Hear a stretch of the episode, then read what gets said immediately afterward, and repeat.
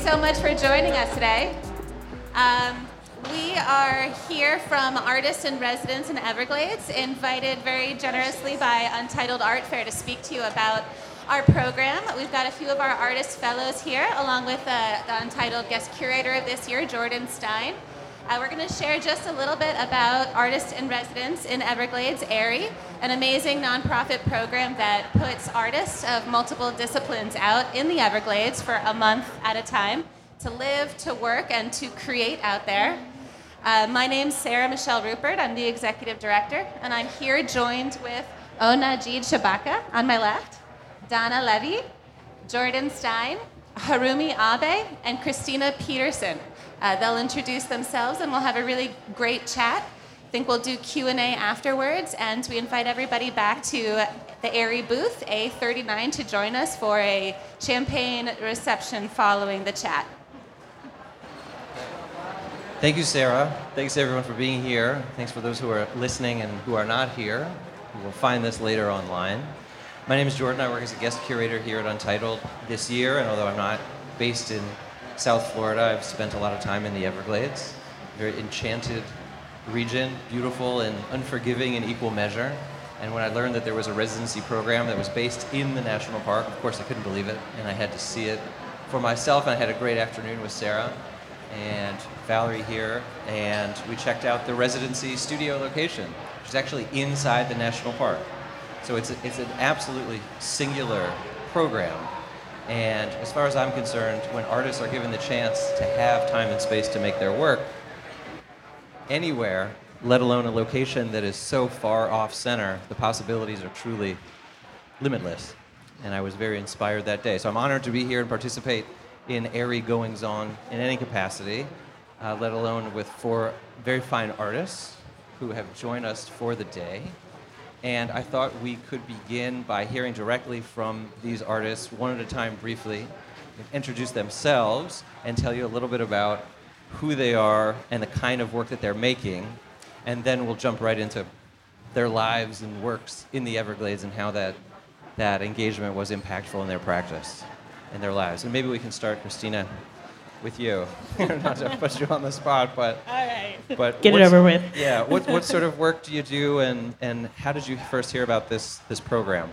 Well, I grew up here, so I was always connected to the Everglades. So I actually applied years before, but it wasn't until AIRIE became AIRIE really that they, the residency program really upped the ante about a million percent um, to what it is now uh, thanks to its fantastic directors.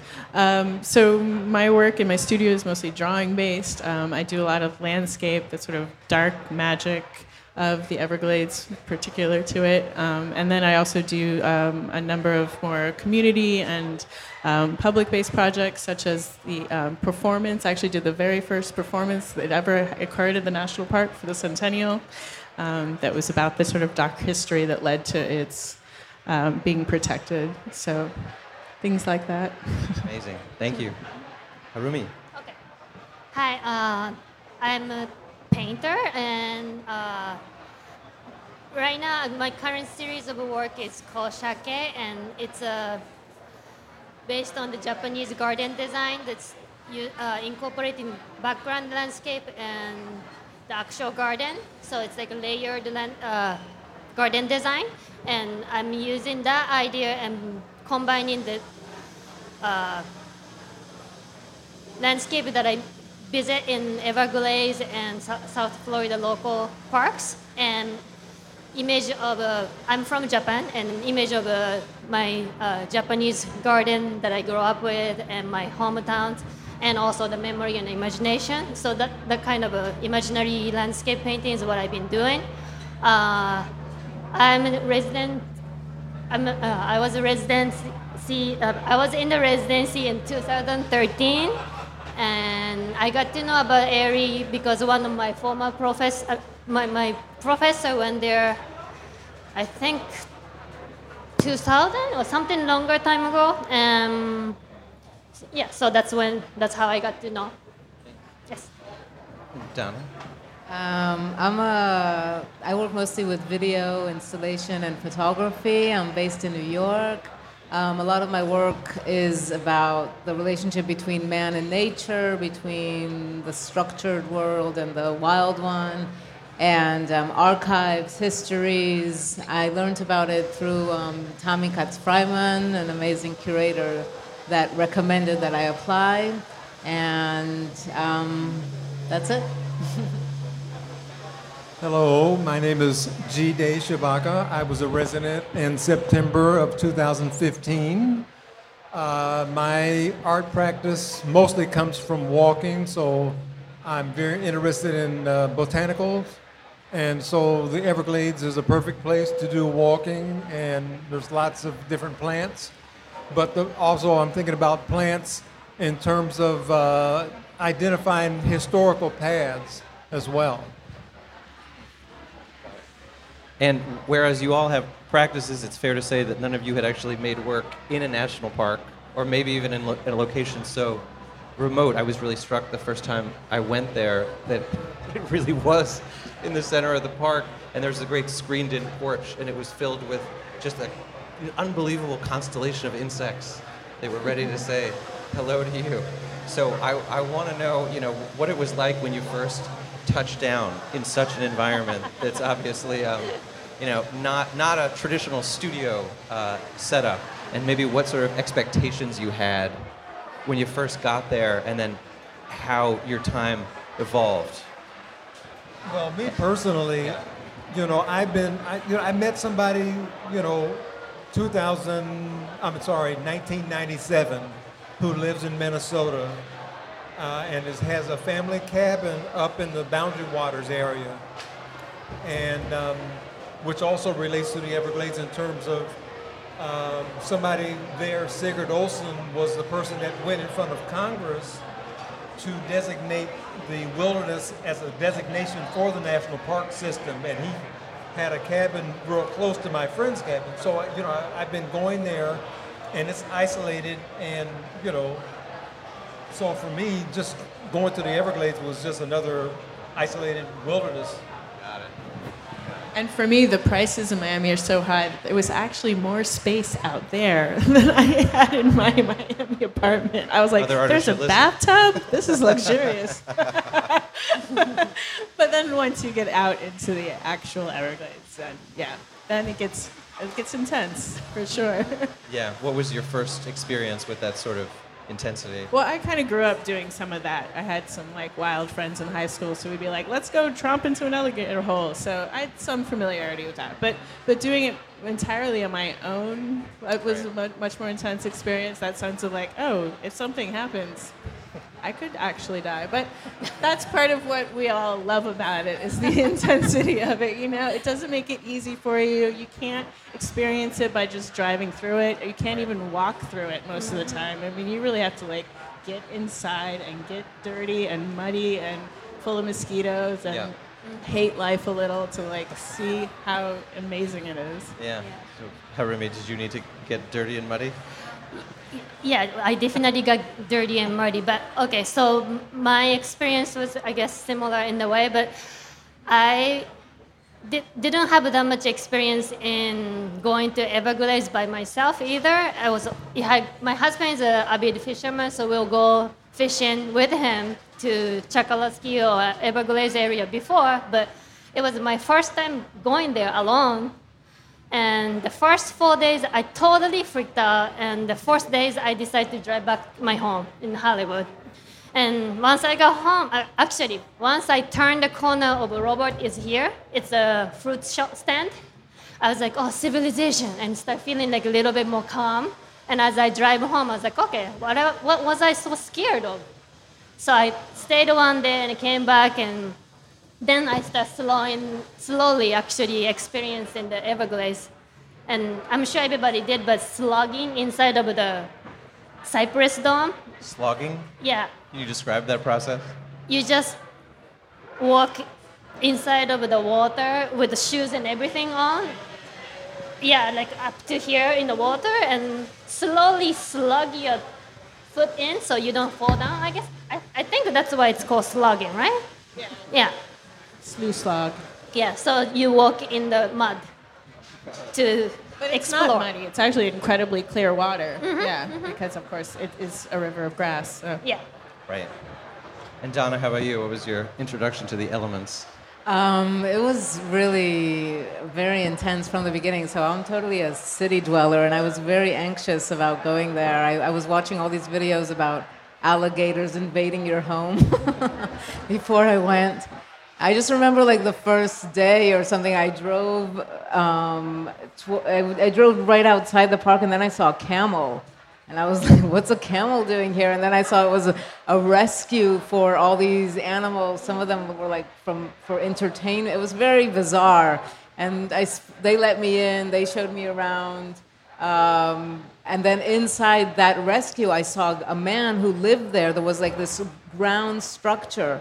So I was gonna knock on the door, and they said, "Oh, he'll open the door, but he might not have his shirt on, if that's okay." I said, "Okay." So a, a man opens the door, and in his house he had 60 snakes um, in there, and he just took them out like a cobra snake. That was the first day I was there. He took out like a cobra snake and started showing me all these snakes. And I asked him, "Can I come back tomorrow and film you?" And he said. Yeah, tomorrow I'm getting my venom injection, and you can come right after that. And basically, and so that was like, and the camel was right outside, and it was just that was the first day, and every day was at that level of intensity. Yeah. Good answers, everybody. All right, so now we can we don't have to go in order. I just kind of want to hear from everybody about how. So after you make this initial contact and you get you meet the guy with the sh- no shirt, he's getting the venom injection, and you're slogging through. I mean, what, what did you start to do? How did you begin to think about your, your process and your practice? what did you start to make? You know, or at least think about making, because there's no there's no great you know and terrible expectation that you that you finish work when you're there, which is a a really terrific thing about being there, and that's one of the things that makes the program unique. Because what artists are so, so, so des- desperate need of is just uh, just time to be artists. So hard to come by. So so how did you structure the time, and what sort of things did you start to think about and or make? And feel free to just jump in, you know, everybody. Do you want, okay. Uh, for me, I mean, I was really not making any artwork when I was there. The point was, I think, to just get out as much as possible. And I think most of us have that experience. And one thing that AIRIE does that's so particular to the national park residencies is it makes a, a point or it makes it part of its structure to really connect you with everybody working in the park. So you get to experience, for me, a big part of it is not just the like experience of, of being out there full time on your own, which is the one half of it, you know uh, the primal human part that I think inspires our work from the beginning. But that's the other part is that you're connecting with the water department and the invasive species department and the fire department, and you're realizing, at least for me, for the first time, the national park isn't about leaving an environment alone. Actually, it's the almost the opposite. There's so much fine tuning happening. There's so many people working behind the scenes that it's like this structure that's almost on life support from the damage that we've done to it. And yet, all these scientists and magicians are trying desperately and wonderfully and heroically to keep it alive. You know, and I think that was a huge influence for me. It was the idea of like what you what you see and the experience you have being in it is very different from what's happening behind the scenes. Yeah. And how were some of those conversations with folks working at the park who have very Oh, particular amazing. I feel like every single person I meet working in a park like astounds me with what they're doing and what they've devoted themselves to. From like the guy who spends you know 12 hours a day going out to check these remote water stations, and it's like a year on his boat alone building these things, and like, and like oh, I spend all day in a field up to here in water, like waiting for a snake to go by, like. and they didn't view you or they didn't view any of the artists as uh, invasive species, you know. as it were. No, they're they're mo- mostly extremely kind to us and generous. So I think you know they've done a really good. Again, the leaders have done a really good job of uh, letting the park know and, and and having them be a part of what they're talking about. Um, so I started. I actually made so much work there. I made. I was only there for four weeks, and I made loads of work because um, I was extremely lucky to meet somebody called Steve Tennis, who's an hydrologist, and he just became my assistant. Basically, he every idea I had, he's like, "Oh, we can do that." And I'm like, "I want to put in furniture in the swamp," and "Oh, I can do that. Uh, I have a van. I have a friend with a van. I can catch some snakes for you." I, everything I wanted to do, he was up for it, and. Um, so that was one video I made, and then I, I wanted to project onto the vegetation at night because it was just such a magical place, and I wanted to. Um, I wanted to show that magic, so I didn't know how. So I was okay. I, so we had to roll out a, a, generator on a wheelbarrow right into the middle of the Everglades, and he was like, "Oh yeah, I have a wheelbarrow. I have a generator. Everything I wanted to do, he helped me do it. He didn't need to be doing that. I mean, no, not at all. He and I didn't even. I just met him. Deborah introduced me to him, and he was a hydrologist, and he was just into art. He was like, "Yeah, let's do this." So I had like an assistant there, and and he brought his own furniture that's in that photo there. It's like some, and yeah, so I don't know. And I just met people like the snake guy. I also made a video about all these men that are living in the park, which I called um, Eden without Eve, because I felt like it was it was me observing kind of the, these men alone in the park, what they're doing in nature. It was very interesting. So I made like three different videos there. I have a, I have a question about that that I want to come back to, living Okay. inside or outside the park. Yeah. But I want to hear from other folks about Okay. kinds of Oh, things go they were thinking about you know, there. my, my family originally moved to, part of my family moved to Florida in the 1920s from South Carolina. So I was very interested in how, you know, I could take my experience in the Everglades and project it back in time. So I was uh, looking at the night sky because it's supposed to be dark, although it was rainy, and so you know you get a lot of uh, light overflow through the the mist from the rain during when I was there. But I was looking about uh, the sky and thinking about how you know some other generations of people long before anybody from Europe ever came here and you know how would they identify certain configuration of stars and then relate that to my family? And so you know i was kind of trying to piece all that together and i'm still kind of working on the same thing. Sounds like a big project. yeah and, and that's the other thing too that like she said you know the everglades is so complex and that was the one thing that i learned. I mean i knew it was huge but just the complexity of all the various parts and all the people that have to work together. I mean it's it's mind-blowing. It really is. Wow. And who did you encounter folks or work with people who were involved in the in the well park? the- steve tennis again. You know he was a great you know we got on a boat and we went up some river on the other side of the coast and didn't see another human the whole day. So that was great. So but just you know talking to the rangers. And um, i guess the one thing that was an unbelievable experience we were out you know, we got a uh, state vehicle or federal vehicle and went you know just around looking in the park.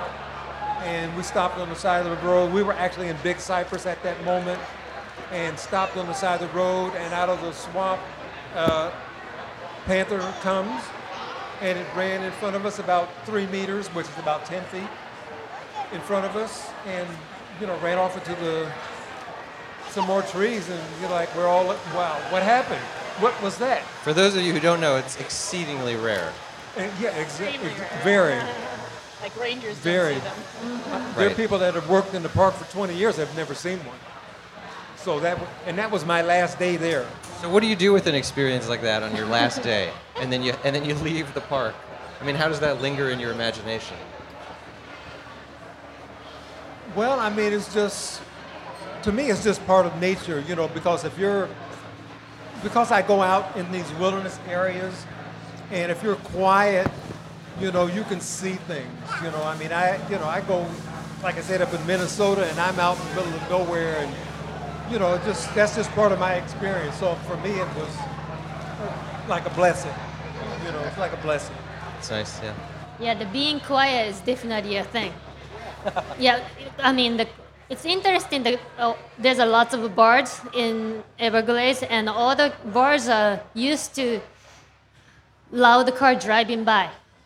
But as soon as you walk out, they freak out and they take off. So you have to really slow down and s- stand still, and they'll come back to you. And you know, they're, they're like, okay, this person is okay. So yeah, but I didn't have the similar kind of experiences you guys when I was there. Um, I went there during the summer, and it's the hardest time to get out. You have to wear the net to just go out of the house to the car because you get hit by 20 mosquito in one shot. So, and it was uh, during the same time the ranger had a summer vacation. So I, I met him like maybe three days. So I was kind of left on my own device, but it actually gave me a great chance to read. The, the residency have an awesome library, so I read a lots of book there, and I got to know so much about Everglades itself. And one thing I realized was like I live in Hollywood, Florida. It's not far away from here, and that used to be a Everglades, part of Everglades. Everglades is all south of Okeechobee Lake, so my backyard is kind of like Everglades. So thinking about that connection itself was like really important for me because I was always making work about homesick in you know far away Japan, and now it's more about being Japan and you know being here, the whole new home. So it was important for me. In the broader area. too. Yeah. Yeah, that's what I wanted to go back to is folks who are in the park or just outside the park, or what you came to learn about the designation of the national park, what that did to certain communities that were there, or folks who were kind of grandfathered into the system, or Yeah. this kind of like social history um, of folks who live in and around the park. You know, beyond the, the, the folks who are working at the Park Service, if you had interactions or impressions of, of that, and what it means to cross the street and be in a national park suddenly. Yeah, I mean, I I um, I was fascinated by this one road called Loop Road.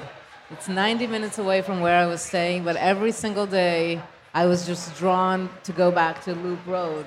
So the first part, there's like uh, Miccosukee Indians living, and they all like um, they all live off the casino that's just outside, and there's like a whole uh, police system. I didn't know all this that and that so they were there and each house is a different color. It's like pink uh, green blue. It's just like amazing. And i met i made a friend that's from the tribe and he is an artist as well. He was he works in the center there and he carves these wood. And we're friends until now. Like he just made me another little wooden structure and we still like that was five years ago so we're totally still so yesterday he sent me like something so we're, we're still in touch. But he told me about how he has alligators coming to his doors and and then i also met another couple that live there and like they're um they were telling me about how they shoot pythons every day. And then there's like a guy called lucky there and he takes photos of naked women in the park. And no, I mean this is the landscape of people, and I thought, oh, he must be really sleazy. But then when I met him, he's like, oh no, these are women that, that want to be documented in I nature, where it is. and my I know. wife and I help them pose, and some women, uh, I filmed them. I've been shooting them from when they were 20 till now they're 70. I met and- Lucky. Yeah, so he actually turned out to be really nice. So those are the people, those are just the residents of Loop Road. and it's in the middle of the park, and you see, like, with Steve, we caught three snakes on that road, just like putting them in the bag for something I wanted to film. So, and alligators crossing the street. It's just insane. And those are the people that live there. Yeah. Anyone else? Well, I think that um, I, I mean I love learning about the human history too, and the interesting parts where you see the remnants of people who still live like that. And I think you know when you read about the history of the park too, there was obviously a lot of animosity between you know the park rangers and the people who were kicked out that still very much exists today. And I think it's one of the things I know. So we've had this conversation of like just trying to bridge that gap between those two worlds because you're not going to be able to save the Everglades unless you can get the people who are living on the outskirts and still driving airboats to like care about what we're trying to do inside it, which is why you know programs like Area are so good. Um, but yeah, it's a, just a super weird world. Uh, you know, I mean, this was really.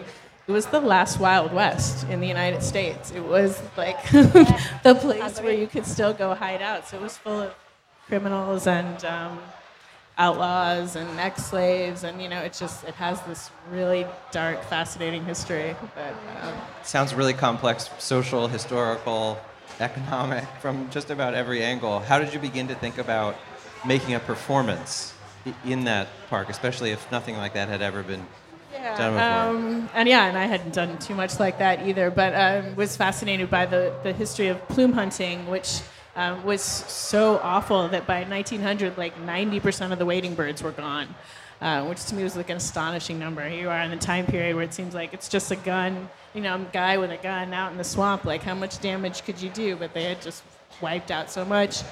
Um, and that's, but that's what was the, you know, the call to the world to, to pay attention. But I felt like I didn't know that growing up here. You know, I didn't re- learn really anything about this kind of history until the last number of years, really. Um, and it was just such an important thing to try to talk about. And it was just really fun to be able to go into the park. It was an adventure. You know, Deborah and I had to go and like talk to the director and say, listen, um, I'm going to bring in some vintage guns, and there's going to be some women murdering people. like, and we were like, this is never going to work.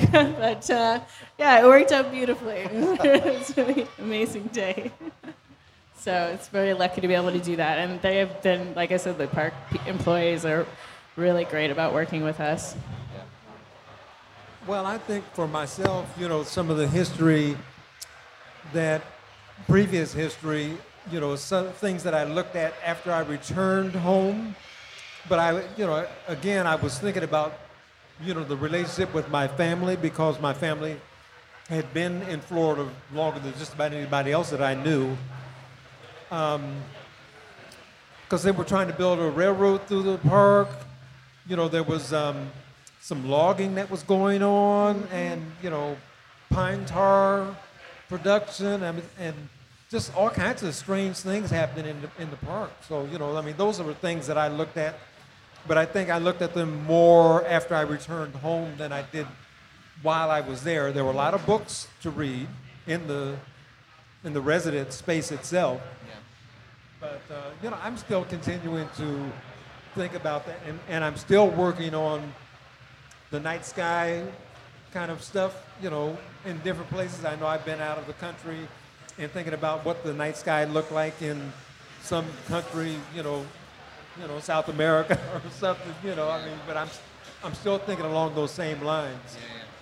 And other folks, yeah, how is the, like with G Day, how has the experience impacted you, or how do you suppose it still runs through your system in, in ways that maybe conscious or not? Because I haven't spent much time in the Everglades, but it's such a vivid, you know, place that it really it's it's stuck in my in my imagination. So I, Well, you know, I've, I've also been to some other parks like Myakka River State Park.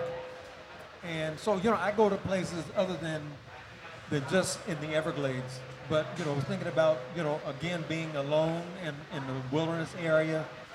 I remember over in my Myakka, as a matter of fact, I was I wanted to go to an area, but, you know, I went to the rangers and asked them about you know, a particular location and let them know that I was going somewhere. So if, so if I disappeared, they knew where to find the bones. so, but that's what you have to do. You have to let people know where yeah. you're going. No, I, for me it was like life changing. Um, just this experience, like I really felt like I was having a dialogue with the universe, like very intimately. Like even when I was filming the projections on the on the plants, so that was like really late at night, and then it started to drip water. So I said, okay, let's. Uh, I'm turning off the camera, and as just as I turned off the camera, we saw like a, a moonbow, like a rainbow at night, and that was just like an exact reflection of what I'd been projecting, and I, it was just like this constant dialogue I was having with nature, and it was very intimate, and it just even though everything was so. You're so alone. I felt very safe because of that dialogue. That was just like It was a very powerful experience. Totally beautiful. Yeah. I, I, uh, I think a lot about. I guess it's uh, while I was there. I think it was uh, Tami. I think you curated a show at the bus one time, and there was like a catalog about unnatural, and I read that catalog. So I was thinking a lot about uh, the idea of sublime and how the vastness and those dark, dark, huge places, they're all scary. and that idea of that is definitely stayed in me. And even now, like if I walk my dog in my neighborhood, because I think of Everglades is extension in my backyard, right? So I walk my dog and I see like huge jungly looking bushes. I think of that connection. So it's totally stays in my in in me about in that fear way, I guess. Yeah. yeah. Well, speaking of existential, you know, fearful crises, and before we, we wrap up, I wonder if you guys would be willing to talk about things that you learned or, or unlearned about conservation and, and th- threats to the region, threats to people, threats to species, things like that, that you either expected or, or, or got to know about when, when you were there and how that informs your life now. Yeah, I mean, um, I was really fascinated by the um, invasion of the Burmese pythons that was going on there, which from just like the pet industry, you know, how to Burmese pythons are like almost extinct in Burma, and here there's like and they're they're pests basically, and that was just crazy. So I, I the work here has like the um, biologist Skip Snow holding up um, the face of a, like a skull. I don't know how you, the skin and the head of a Burmese python. So that was really interesting, and, and just reading a lot about how you know they used to want to make it all into farmland, and then they realized that it was going to affect the whole uh, biodiversity of the the whole region, and then they got smart, and it's actually so well preserved. It's like something really I heard it's like the, one of the most well preserved places in the world uh, in terms of uh, national parks. So that was amazing. Um, yeah.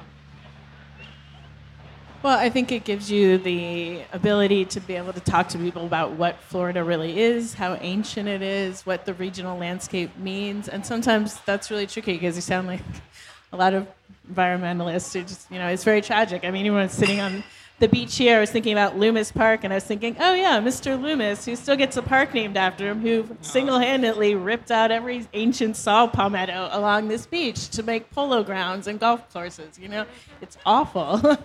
but you know, my number one thing is to just get people like just go to the park because no matter what tragic things you learn about it and how hopeless it feels the second you're inside of it, it's completely magical. And second, you have that experience, it just makes all those things worthwhile and all those things worth fighting for. And we are particularly bad here at doing that. You know, it's so transient, it's so uh, touristy, events like this, and people have this like total separation. So I'm like, just go to the park, it's right there, you know. And being able to like having spent the month there, you can you can say like it's okay. You're not to die. The gators won't kill you. I swear i've been around them a ton. They're not interested in eating you. You know? Like firsthand knowledge is really important. Like uh, yeah having an actual experience like, is the most important thing i think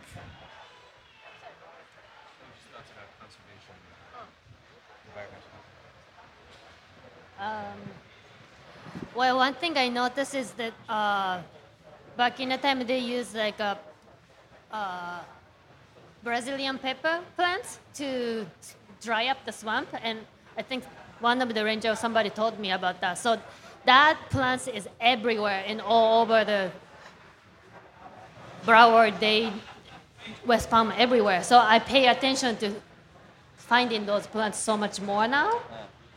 And yeah, it's hard to get rid of. And I think they successfully get.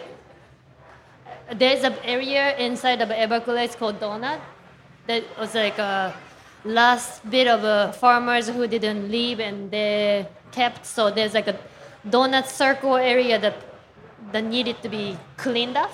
I think that's how, how it is. Hole in Donut Hole in Donuts. Yes, Hole in Donuts. That's the real name. Yeah, and I think they finally took out all the piece of seed of Brazilian pepper. You really need to dig like, I don't know how deep, but They it's scrape the limestone yeah, they foundation. re- yeah, they really need to like put dirt upside down to take out all the seed to get rid of it. And yeah, it's amazing that they did that. And maybe to wrap up, maybe you, you could all um, share a little bit about what you're thinking about and or working on these days, out, out of the park. Just to go back momentarily to your question about the influence outside of the park. Yeah. you know, I, I studied with a professor of geology, and you know, he had done a lot of over on the west coast had done a lot of archaeology with um, looking at the shells, fossil shells. So you know, that was kind of something that was in my mind again when I was there, thinking about you know ancient times. Um, so I just wanted to add that in because yeah. It was, kind of reminded me of that. And also the other thing that I feel like was really important, I made a little short uh, movie about silence because compared to here in the urban environment, you know, you go to the Everglades and you think that it's quiet, but it's not really quiet. You know, there's the wind blowing through the trees, and like you mentioned, the various plants, I mean, uh, animals that are in different parts of the tree canopy, and you know, so there's a certain kind of communication that are between different animals that is really important. You know, that she mentioned as well. Uh, I'm sorry. What was your other question? That's good. Where, where, can, where can the folks here or listening uh, sort of find you now, and what are you thinking about or, or working on? Um, I just came. Is this on? Uh, I just came from a two months residency or fellowship in St. Louis, Missouri. I'm working on a show at the St. Louis Art Museum, and what's interesting there is the opposite is happening. Um, half the city is like totally um, nature is taking it back. So it's been completely abandoned neglected and all these buildings like literally are being taken over by nature. So that was really interesting to see you know places that have you know uh, because of racial issues and all kinds of things like that um, there was there's a lot of like there was white flight a lot of things that caused this but now half the city is being completely taken over by nature. So it was interesting to see the other side of you know man, man and nature the relationship is really interesting and yeah. Well, I am currently working on the same kind of ideas about um, plants and seeds being transported by animals and humans as well. And so that's been, you know, something I've been really focused on. And but I'm really looking at rice now because that was a, a product of the slave era. Uh, and so that's what I'm kind of looking at. But it's still about plants that have been transported around the world, part of the, what they call the Columbian Exchange. Got it. I'm still continuing on the same idea of uh, uh, home. I mean, paint, uh, painting about Japan and landscape here. Uh, I'm going to have a solo show in the end of May in the Coral Contemporary Gallery in Miami. So, trying to make more painting related to what I've been thinking. so, yeah. Uh, my next project I'm really excited about. I'm working with this woman here, director of the Deering Estate, um, uh, highlighting a very important archaeological site um, called Cutler Fossil Site, which was a this is a large sinkhole where evidence of um, Paleo-Indian and also um, animals from the last ice age, so woolly mammoths, dire wolves, all kinds of crazy, interesting stuff that again most people don't know about and established Florida as an ancient place. So I'm super excited about that. When is that happening? Uh, it's kind of f- unfolding over the course of the next few years, but Great. next year, Beautiful. technically. Yeah. Got it. Okay, terrific. Well, artists, Thank you so much for being here and being a part of this amazing conversation. Christina. Harumi, Donna, G Day. Huge thanks to Untitled for sponsoring this conversation today and for Sarah for having us. Thanks, everybody.